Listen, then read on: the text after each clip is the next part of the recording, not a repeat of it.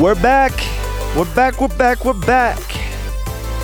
Today, I want to talk a little bit about imagining yourself as a tire. Metaphorical, yes. I don't want you to be an actual tire, but I think you're going to get the drift of what I'm trying to say. If we imagine ourselves as a tire and we're filling ourselves up with negativity and we're filling ourselves up with uh, pessimism and we're filling ourselves up with all of these things, how well do we think our tire is going to roll? Now, this is the speed of your life. This is how fast you can accomplish things. And if you look at your life as a tire, you have to start looking for energy leaks. So, trying to fill your tire up with negativity is a little bit like taking a knife, ripping a hole in the side of your tire, and trying to blow air into it and hopping on your bicycle. It's not going to work very well.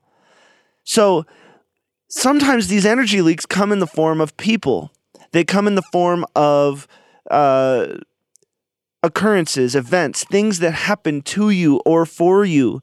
And just to touch on that for a second, if you think about when is the last time something great happened to you and you learned a bunch from it?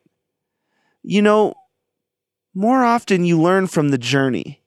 More often you learn from what you had to become to achieve that. But every time you fail, you learn. So I think that you should fail kind of as fast as possible, as often as possible. I want you to become everything that you can be in your life. So we've got to keep our tire full.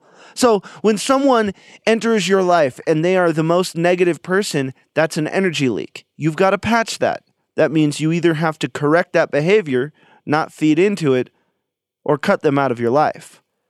So, what are some of the other energy leaks? Probably the biggest energy leak that anybody is going to go through is stress. Stress is constantly nagging at you and making you think things that are not going to happen and making you be apprehensive and fearful and all of these things when your dreams are just on the other side of that stress and that fear.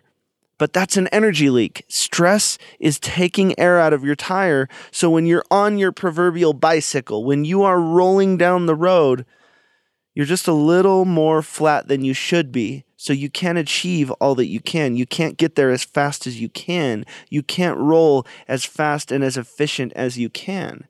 And if you think about it, when is the let's just talk about when you're going through worst case scenario situations.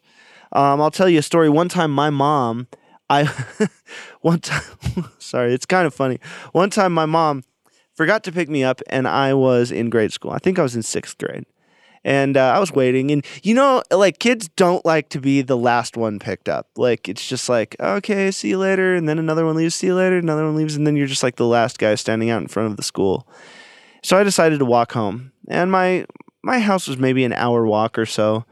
And so I'm walking home and I'm walking home and I'm walking home and about 45 minutes goes by and I'm almost home and my mom comes driving up, screeches right next to me, hops out of the car with tears in her eyes. And I mean, when I say tears, she is bawling her eyes out, saying, Oh my God, I can't believe you're, you're here. You're okay. I can't believe. I'm going, What?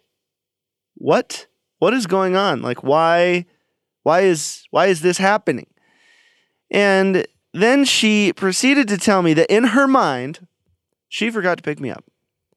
So therefore, someone had to have kidnapped me and probably killed me. And then because she couldn't manage with that stress, she said, "Well, I don't know how I would live, and and I might just uh, not just not be able to go on." And then your dad would find out what happened, and then he wouldn't be able to go on, and so on and so forth. And she said, "I looked up and I realized, oh my God, I've killed my whole family." Now, mind you, I'm a sixth grader going, Uh, okay, can I can we just go get some food or something? That's a little weird. But stress made all of these things happen, but it wasn't anywhere close to reality. So, when's the last time you said, Oh, I probably can't do that? And then you did it and you found out you were either pretty good at it or it wasn't nearly as scary. It's almost all the time. So, start realizing that you don't have to be scared about who you can become. So, when those energy links get into your life, plug them up as fast as possible. If someone's always negative and you just you feel so drained after you talk to them, stop talking to them. If and and you need to help people understand that those energy leaks that they're trying to all the air is coming out of there and they're asking you to plug it up, but you feel defeated afterwards. You have to be the one to say, look, your negativity is this energy leak. It's coming out of you, and I'm not going to let part of my well being come out just because you're negative, just because uh, someone's stressed out. So many people constantly want to go through things together. We are a very uh, people. A person is much different than people, and people they always want to go through something together. We we have developed to be very codependent creatures.